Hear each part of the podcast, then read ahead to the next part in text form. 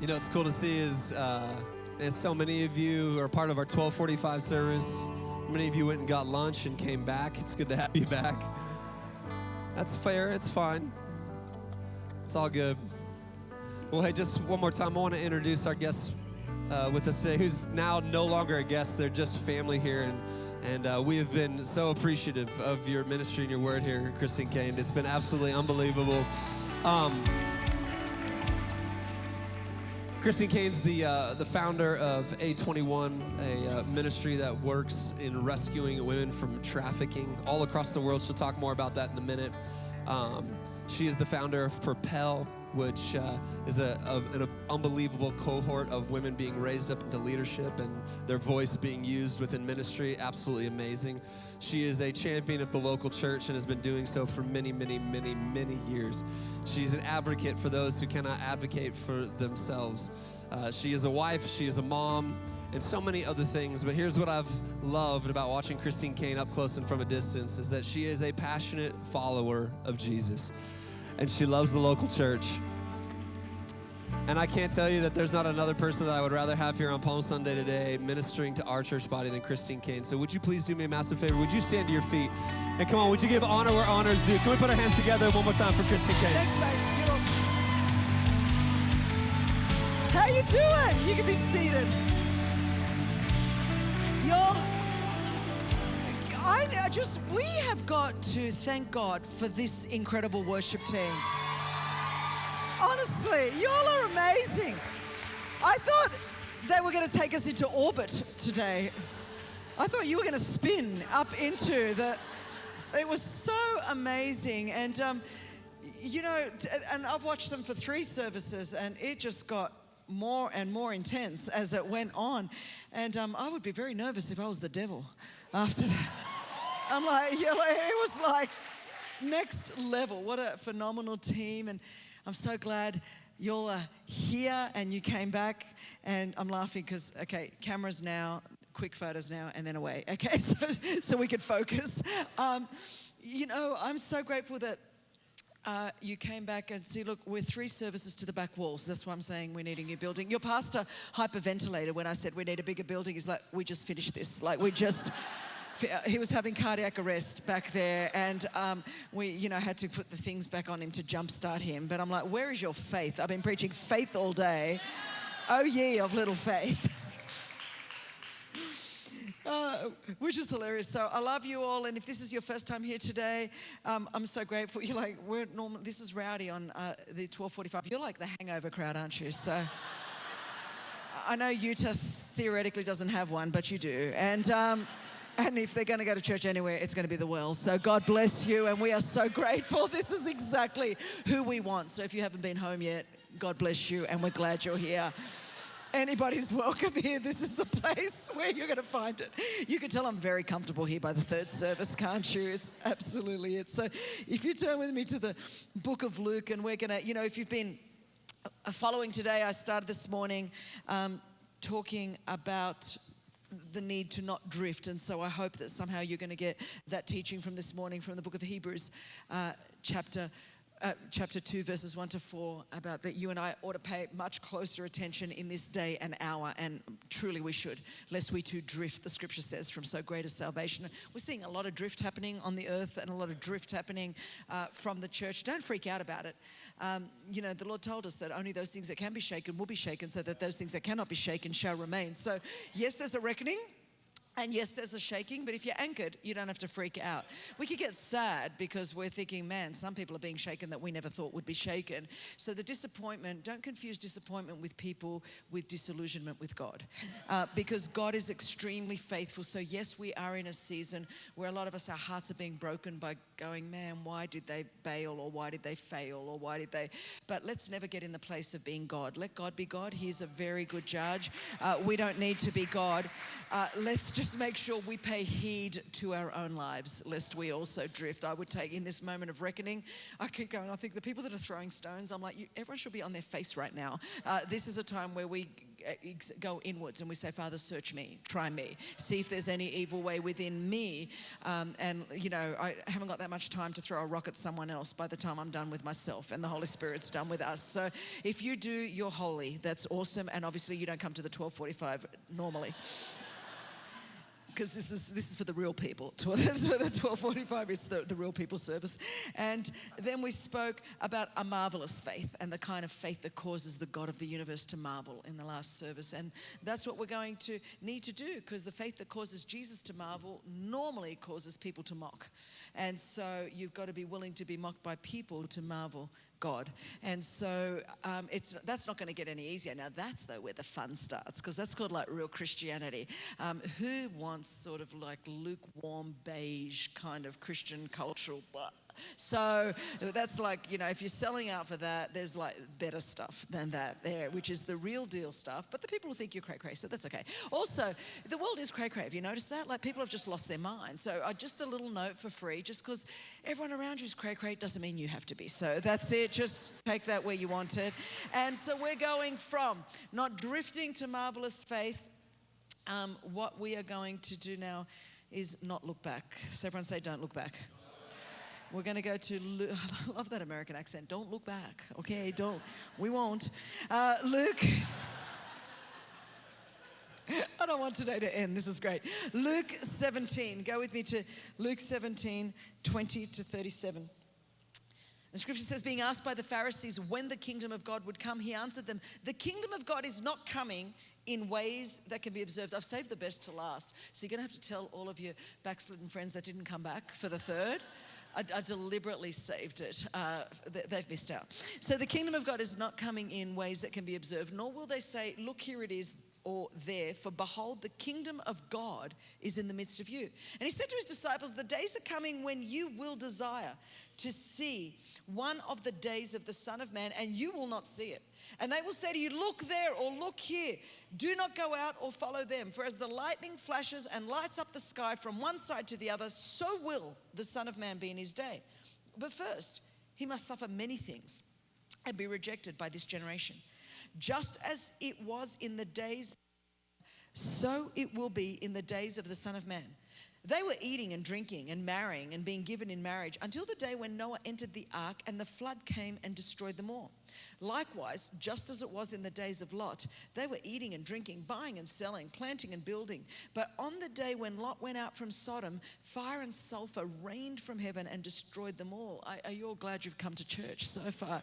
Some of you are thinking, like, are we having an acid trip, right? We're back now to Noah and the world ending and Sodom and Gomorrah, and everyone's like, my gosh, is she about to pull out and talk about the end times? And like, everyone is freaking out right now. You're thinking they've locked the doors, and here we go. So I'm with you.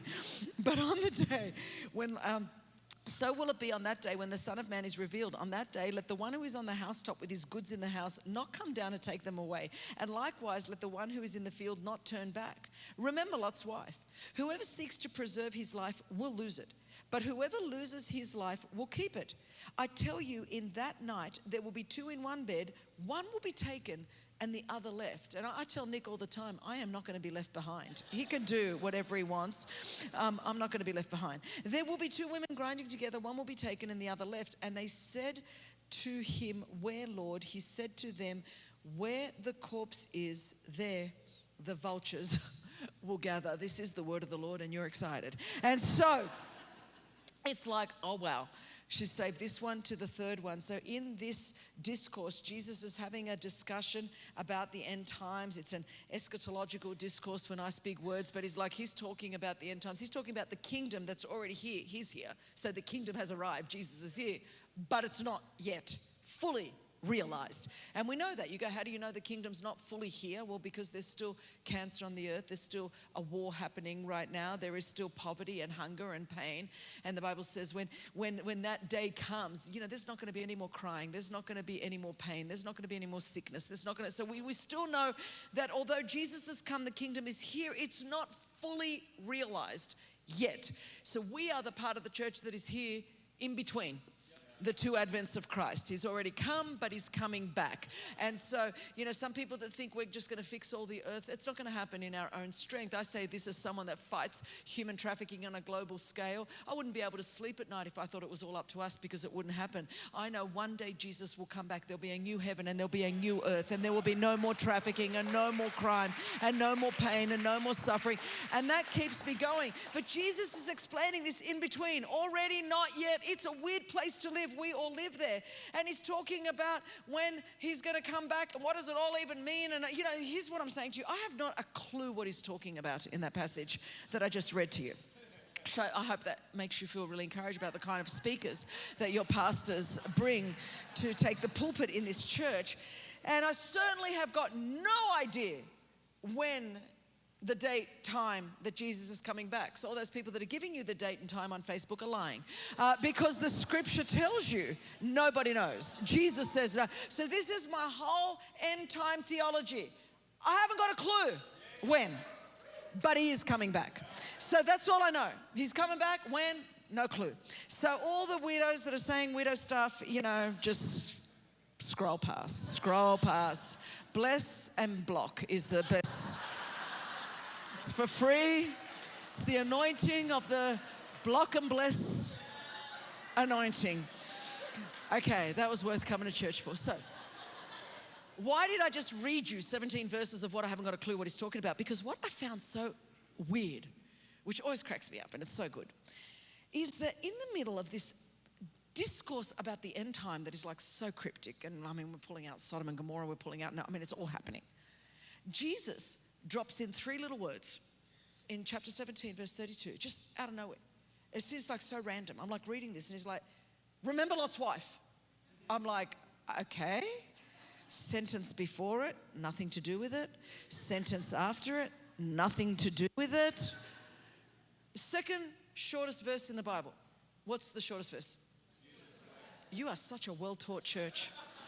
Unbelievable, deep, deep. That's it. So, Bible trivia Jesus wept. First, obviously, shortest verse in the Bible. Second shortest verse, for those of you that didn't know, now you know, is Luke 17 32. Remember Lot's wife. I'm like, remember Lot's wife? How random. How random. Like, I've done chicks ministry for a lot of years. I'm old, so three decades of chicks ministry. In fact, I stayed first in youth ministry for 15 solid years because I never wanted to graduate to women's miseries. And so it was like, who wants to do women's miseries? God help me. Everywhere I would turn up like these depressed old women, I'm like, no, I'm not going to become that. At least you could stay in youth and you're allowed to be radical. So that was why I stayed. But anyway, the Lord has a sense of humor, and now that's what I do. And so, but a lot of years of chicks ministry, and um, you know, it's interesting that in all four Gospels, there's only a certain amount of red letters that we have, words actually spoken by Jesus that we have recorded. So, in light of kind of eternity, there's not a whole lot. So, three words that are in red by Jesus are probably really important statistically because we don't have that many. He's not got throwaway phrases. So, I'm sitting there going, Remember Lot's wife. That is the only woman in Scripture that Jesus ever tells us to remember. It's the only woman. So fascinating. He tells us that we will remember the deed. Remember the woman that poured out all of the perfume? He says, What she has done will be remembered. Didn't say, Remember this woman. He said, What she has done will be remembered. That's the only other closest thing. The only woman out of the about 170 women mentioned in Scripture, there is only one that Jesus tells us to remember. And I, I, find that fascinating. Like, why one? I've been to so many women's conferences, I've never heard a, a, a sermon on Lot's wife. I've been in church for 35 years. I've never heard a Sunday message on Lot's wife. And yet Jesus said, Remember Lot's wife. I'm like, Preacher, you forgot Lot's wife.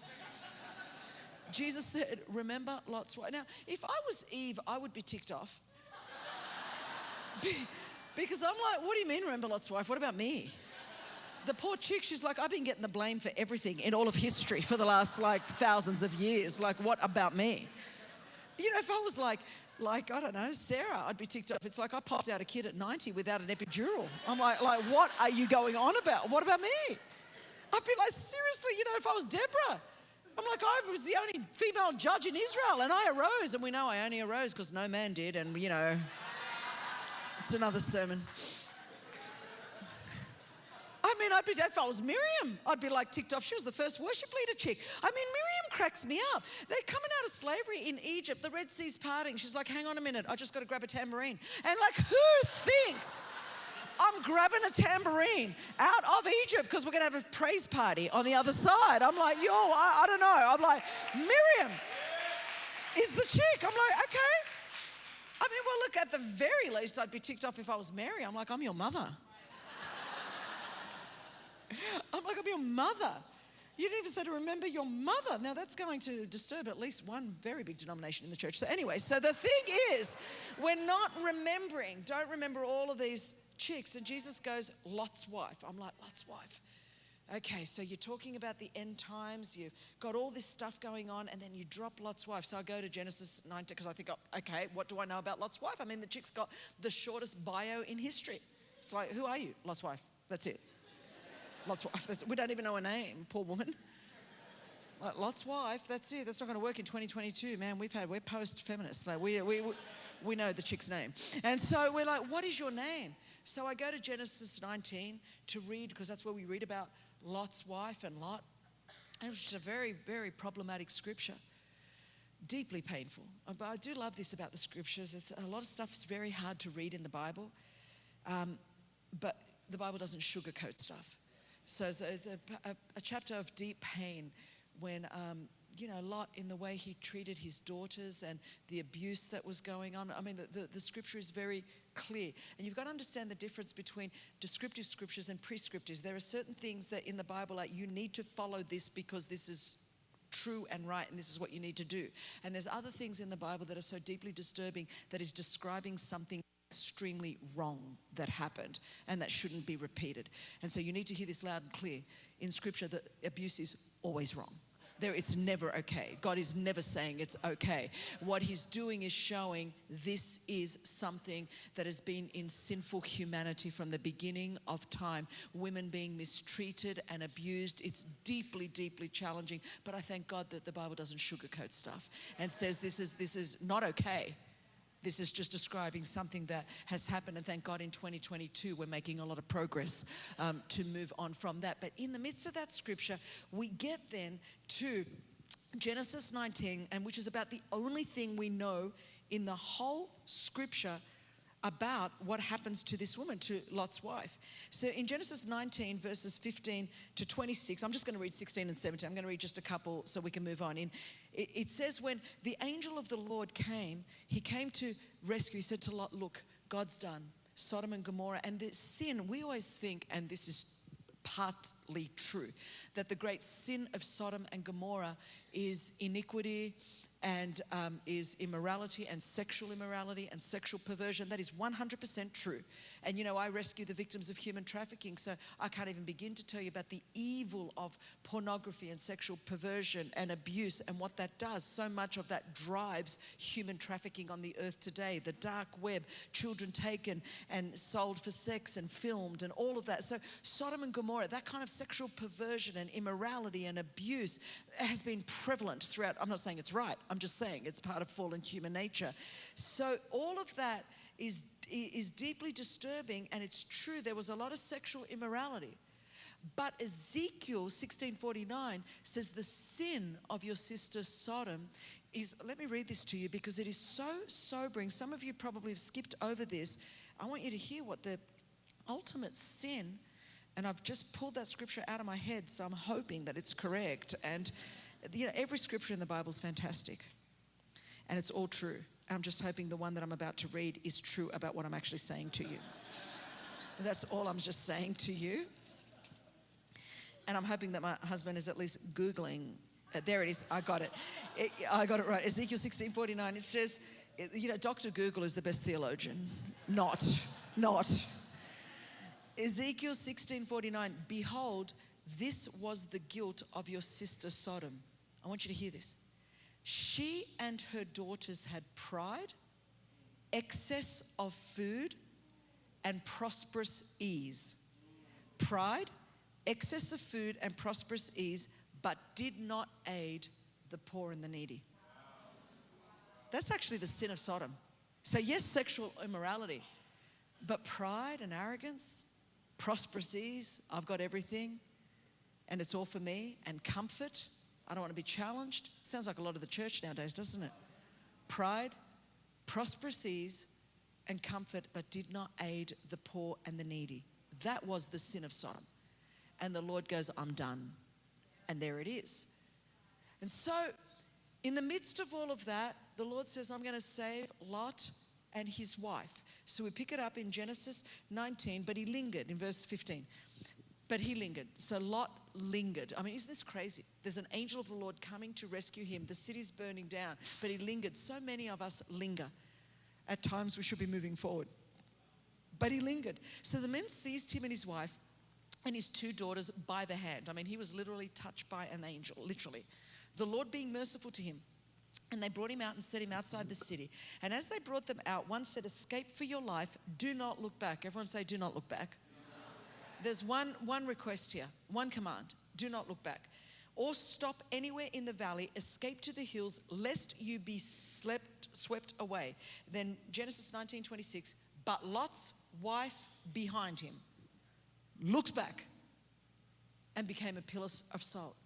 So the only thing we know in Genesis 19 about Lot's wife in all of Scripture is, but Lot's wife behind him looked back.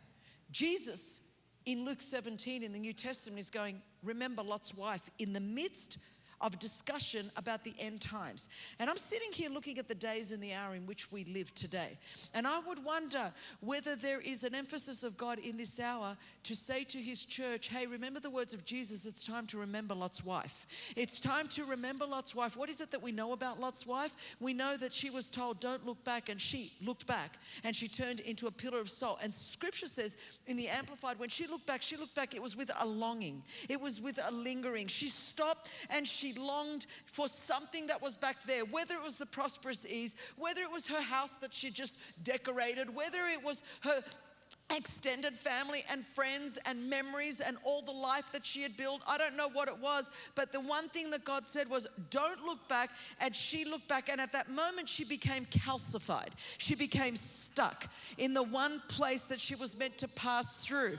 And the fact is, the church, for the last couple of years, all we've been saying is, Man, before the pandemic, in 2019, before all of this, and it would be time for the church to say, Hey, stop looking back. Because if you keep looking back, you're going to get stuck right now. You're going to get calcified right now. It's going to stop in this place right now. This would be a really good time for the church to remember Lot's wife. Remember Lot's wife. Don't, don't look back. It's amazing how many conversations I've had. So many people. It's, it's like we're not even in 2022, especially in the church world. It's like, man, our 2019 numbers. I'm like, we're not in 2019. Before the pandemic, so many people, man, my business before the pandemic. Oh, if, if only that didn't happen. If, if only this didn't happen. And it's like our whole litmus test, we've, we've become stuck. And it's interesting to me that she became a, a pillar of salt you and I are called the salt of the world in Matthew 5, and we're not supposed to be stuck in one place, calcified. We're supposed to take that salt into the future of where Jesus is leading us so that we can salt a world around us. And Jesus is like, Well, everything's burning around you. Don't get stuck. Don't look back with a longing and a lingering of what there was. It's time to move on. And we've been so scared to say that for so long because we've all been in a period of grief and lament. And I'm saying there is appropriate grieving and there is appropriate lamenting, but there is also an appropriate time to say, Remember Lot's wife, and it's time to get moving and it's time to stop looking back and it's time to move on. It is amazing to me. Anyone ever been stuck? I remember in Australia, we uh, have the Daintree rainforest, and we were in a four wheel drive once, and it was just so dumb. We hadn't thought about anything, and we went into the Daintree rainforest in the middle of the wet season. And I remember our Jeep coming down, man, we were having so much fun coming down this, and then it just got bogged in this thing and we just kept pressing the accelerator like really dumb people and pressing and the wheels just kept spinning and we just kept getting in dig- deeper and deeper and deeper couldn't get the car out we were stuck and at the moment there's been a lot of wheels spinning in the church man, if I just press that accelerator, if I could just keep going faster, doing what I did, and the wheels are just spinning. And now we're not moving in so many areas of our life.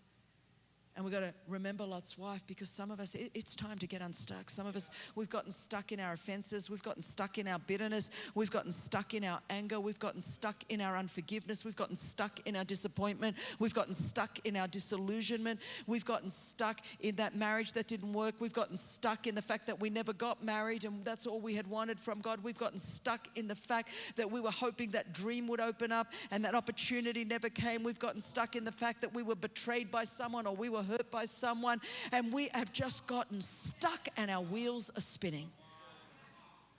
And Jesus is like, no, no, no, it's time to remember Lot's wife.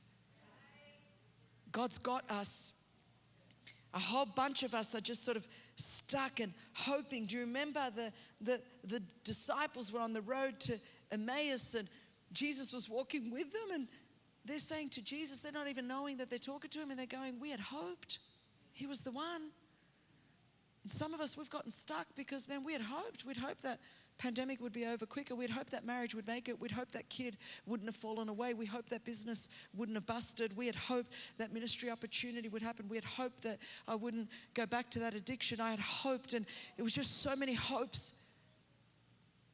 And then we had so many misplaced hopes. And then when our hopes didn't deliver, because idols never deliver all that has been unveiled in the last few years is where our hopes were in what idols, and we wanted an idol to do for us what only God can do. We expected to get from people what we could only get from God. And when people disappointed us, we confused that with God. When people betrayed us, we thought it was God betraying us. When people disillusioned us, we thought it was God doing it. And God's like, I'm walking right here with you. I've never left you nor forsaken you. I'm still the same yesterday, today, and forever. You had just misplaced misplaced your hope. You just misplaced your hope. And so we've gotten stuck in that disappointment or stuck in that betrayal. And Jesus is like, I, am still here. I remember when we first, you know, had the pandemic, and um, on day one, we had 19 offices, 16 countries around the world. And I would call those meetings our upper Zoom room meetings. Um, because I thought if you can have an upper room in the book of Acts, we're going to have an upper Zoom uh, for however long this is going to last. So we're going to have the upper Zoom. And I remember right from the outset of the upper Zoom meetings, the first scripture I read them, right as soon as this, and at that point, nobody knew what was going to happen. And, um, you know, all of the world except for Texas and Utah and Florida were having a pandemic. And so some of you, some of you are, are, not, are not aware of where the rest of the world has been, but I just wanted to bring you up to speed. And so, as we were, were there, I would read from Zechariah chapter 9, verse 12. It says, Return to your stronghold, you prisoners of hope, and I will restore to you double. Now, the fact is, of course, the children of Israel were in bondage, in slavery, in exile in Babylon for 70 years, and then they came back to Jerusalem and they thought, because we all had hoped, that when they came back, the temple would be flourishing, the city walls would be protecting them, and their enemies would have fled. But they came back, and the temple was decimated. The city walls were in rubble and they were surrounded by their enemies. So the prophet's saying, Look, you were 70 years in exile, prisoners in Babylon. So now that you're back in Jerusalem, you're going to have to become prisoners of hope, which, of course, in the New Testament, New Covenant believers, Jesus is this hope we have as an anchor for our soul, both firm and secure. And I said to our team, we all cannot choose the fact that we're prisoners of sorts right now, that we're in lockdown all over the world. We can't go to our offices. At that point, it was right at the beginning in March 2020. We don't even know what is going to happen. I said, but we, although we can't choose the fact that we are prisoners, we can choose the kind of prisoners that we're going to be. And we are not going to be prisoners of fear or prisoners of doubt or prisoners of unbelief. We are going to be prisoners of hope. And then most of our staff are, are millennials around the world. So I said to them, you know, because they wouldn't know what this is, I said, I want you to write this down. So you need to go and find something called a paper. And I need you to go and find something called a pen. And I want you to write this down from that scripture. And they wrote down the word double. I said, and I'm believing. I said, because see, Nick and I, we're not flinching in this moment because we, we know this God. This God is the one that brought us. It wasn't my blue check mark on my Instagram account that actually gave me faith. Is before anybody knew anything and there was any public profile. I had plenty of private intimacy with Jesus, and that's what's brought us here. I said, so I believe that you're now going to see the God that we know and how He's going to provide in a time of famine, in a pandemic, in a time while the world is losing its mind. We are going to dig deeper into the Lord and we're going to be prisoners of hope. And I said, I want you to write the word double and I want you to stick it. And of course, everyone's at home. And I said, where you're going to be most frequently during this home period. So put it on your refrigerator. And what we are going to do is we're going to go and we're going to uh, look at this. And I'm, I said, at the end of this, I don't know where this is going or what's going to happen, but I'm believing that we're going to have double the amount of prosecutions. We're going to have double the amount of victims rescued. We're going to have double the amount of partners. We're going to have double the amount. And you know what? By God's grace, I mean, I'm talking to you now, it's April 2022. But we have never had more survivors in our care in the history of A21 than we have now. We have never seen more breakthroughs come through. Why? Because instead of freaking out online with everybody else, we became prisoners of hope in Jesus. And was Jesus faithful? Yes. What can I tell you about the pandemic? He walked with us every day. I just wasn't going to be like the disciples in Emmaus that missed who he was. So as we walk into the future, that's my hope. I don't have a five year plan, but I've got a Jesus plan. And I know that He promises to never leave. Listen, the one thing I've become during the pandemic, I've become like a hallmark Pinterest Christian. I was like, I used to like roll my eyes at those little Christian floral sayings, you know, blah, blah, blah. You'd read it like, oh, Jesus is the same yesterday, today, and forever. Jesus will never leave you. And like, you know, I used to like roll my eyes and I think, no, I want something in the Hebrew or the Aramaic or the Greek, you know, by some scholar. Nowadays, I'm like, oh, thank you, God, that you will never leave me nor forsake me. Thank you, God, that you are the same yesterday, today today and forever. I'm so grateful. I'm so grateful.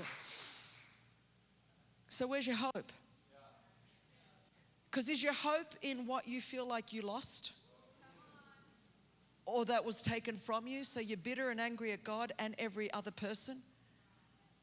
Because that marriage didn't work out, or that business deal didn't work out, or that ministry opportunity didn't happen, or perhaps you were hurt by somebody or something happened and you are so stuck looking back that you're missing the fact that Jesus is with you and leading you on into the future that He has for you and the promises in the future. And the more time you spend online, the more looking back you will do. You got to get offline and get connected to Jesus so that you can fix your eyes on Jesus because He is the author and the finisher of our faith. So we must make a decision. I, am not going to look back. Why? Because God's doing a new thing.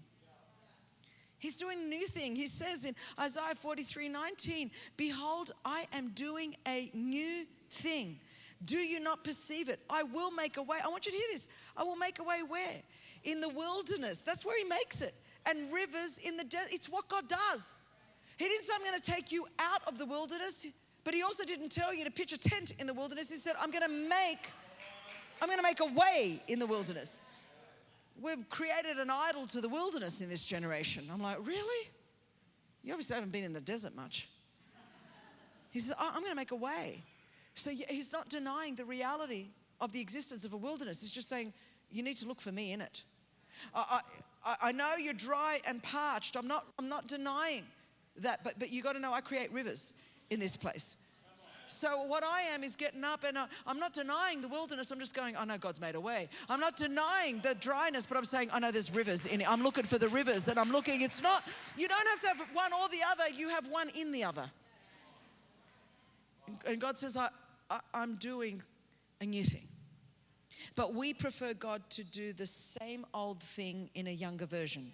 So we miss the new thing because that's kind of Hollywood.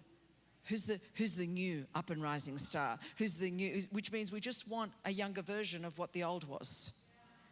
It's not, we're not looking truly for the new wineskin. And yet the Lord says, listen, you cannot pour new wine into old wineskin, or you are going to. It doesn't mean that we don't want the old wineskin, it's just that you don't have that working together. God's doing a new thing, a new thing. And so most of us want the same old thing because, man, that was comfortable.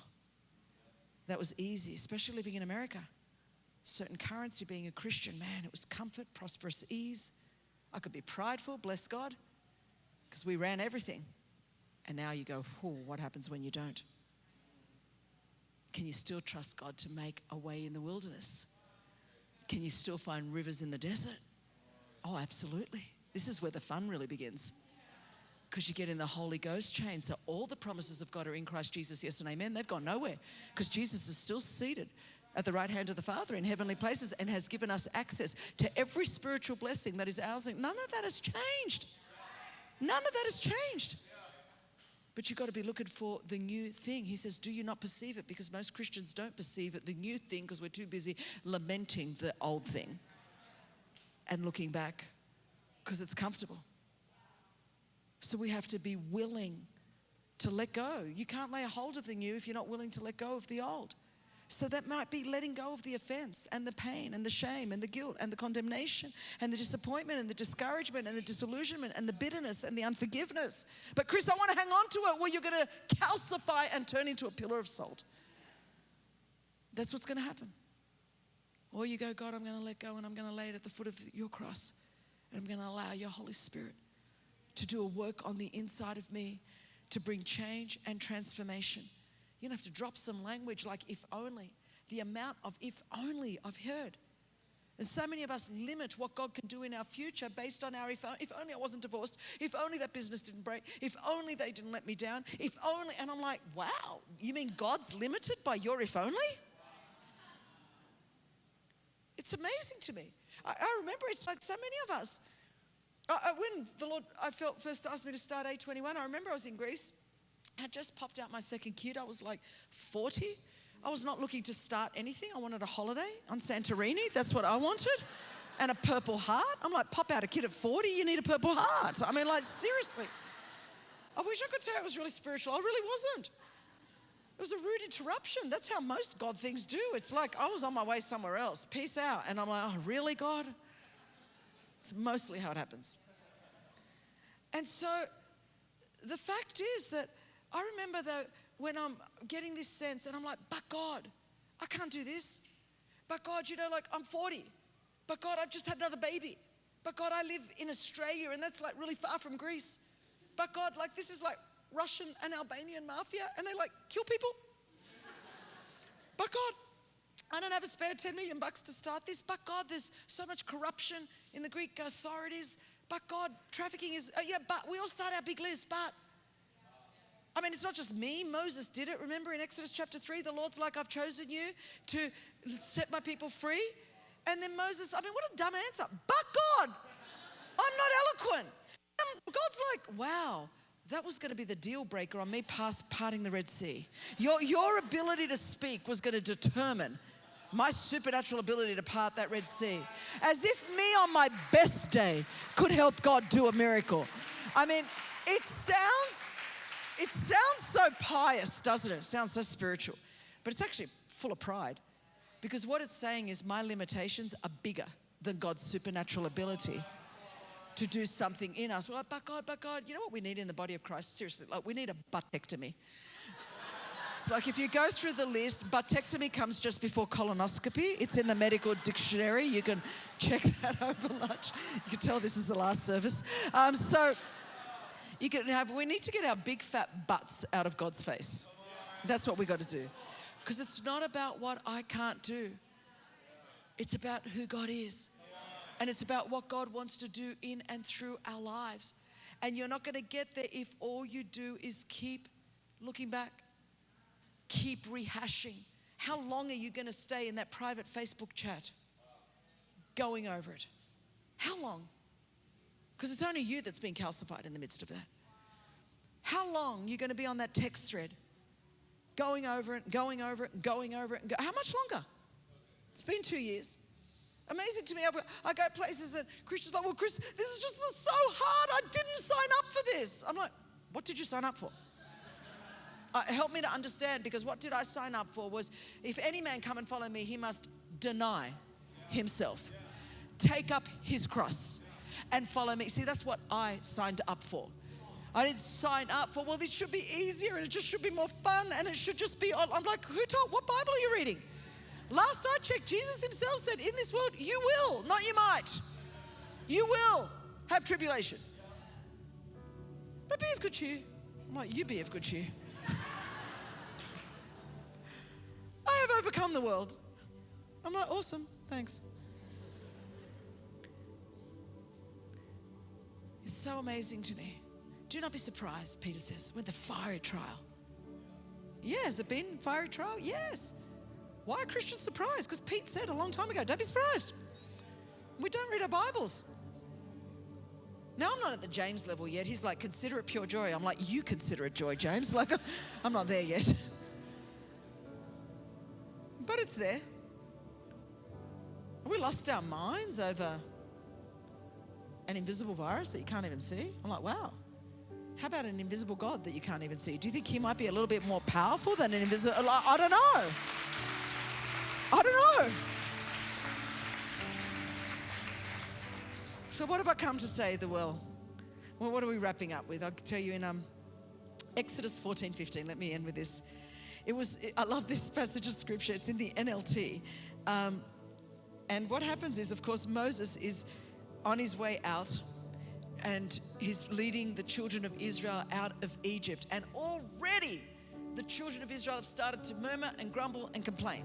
You know, the first, this, the two first things we taught our kids like before they could speak, so they could speak. The very first thing I taught them, I, I, wish it was something spiritual, but it really wasn't. But the first phrase I taught them to say was "suck it up, sailor." And I thought, you know, I want them to learn very early on, suck it up. Life does not always go the way you want it to go. So the sooner you learn to suck it up, sailor, the better of overcoming you come. I know my kids will need a lot of therapy. I have a, a, a fund for them for when they grow up, and the other thing I told them was, um, you know, when the children of Israel, because from the minute they started coming out, they were murmuring, grumbling, and complaining. And, um, you know, they all ended up dying. So I said to my kids from, you know, probably when they were in my womb, don't murmur, grumble, or complain because what happens to people that murmur, grumble? And so my kids, like two years old, if they start complaining, Sophia, what happened to the children of Israel because they murmured, grumbled, grumbled and complained? They died, mummy, they died, they died, mummy. so, Sophia, we don't murmur, grumble, or complain, do we? So they already started murmuring, grumbling, and complaining as they came out. And then they were freaking out because instead of looking forward at the miracle God was going to do, they started looking back at the chariots and Pharaoh and all his army. And see, when you start looking back at what you should be looking back at, you're going to hear things that are going to terrify you and you're going to see things that are going to cripple you. And we have so many people crippled and paralyzed and terrified because you're scrolling nonstop looking at stuff and hearing stuff you shouldn't be looking at and hearing. Because God said, I'm going to make a way in the wilderness. I'm going to make a way. And so Moses is like, God, is there like a plan B? Do, am I going to have to bother with these people? And then I love what the Lord said. Moses goes to God to complain because the people were complaining. And then the Lord in Exodus 14 15 in the NLT, this is my word to the world right now. Then the Lord said to Moses, Why are you crying out to me? Tell the people to get moving. I just thought, how nice is God? Is like, seriously, I am over you. Will you stop crying out to me? And will my church in this hour remember Lot's wife and get moving into the promise and the purpose and the plan that I have for her? It's time to get moving. I know it's been a hard three or four or five or six years, but Jesus has been with us the whole time. Jesus is who we're running towards. Jesus is who we are fixing our eyes on. Jesus is why we are in this adventure. Jesus is the one that is worthy. This is all about Jesus. It always was about Jesus. It always will be about Jesus. So it's time to remember Lot's wife and it's time to get moving. I don't know what you need to leave behind. I don't know what you need to leave behind, but perhaps this Sunday would be a great Sunday to go. I'm going to stop rehashing this. I'm going to stop longing and lingering for what was. I'm going to accept the fact that 50% of it I'm just never going to understand. And neither am I. But I'm not going to waste my life on this earth trying to understand what I just can't. I can't work out why some people did dumb stuff. And I'm not going to give it any more of my time. I'm not God, I'm not going to know. I wish certain people didn't betray me and hurt me, but I'm not going to spend the rest of my life in bitterness and unforgiveness because they did. So you just got to make up your mind at some point I'm not looking back, I'm looking forward. You know, the promise and the purpose of God is what propels us and compels us to keep going. God's still got promises, and no matter what disappointment, I'm not minimizing it or dismissing it, it's been hard for everyone. But what I am saying is, you don't have to get stuck here. You don't have to get stuck here. All the promises of God are in Christ Jesus. Yes and amen. Whew, a lot of people broke their promises. A lot of circumstances changed, but Jesus hasn't. So we're all forced to come back to what this is all about. And the only one that can actually come through for us, which is Jesus. And if you're up for that, you will step into the promise and the purpose. And if you're not, this is such a defining moment on the earth. You'll get stuck and you'll get calcified. And we will move on. we will move on.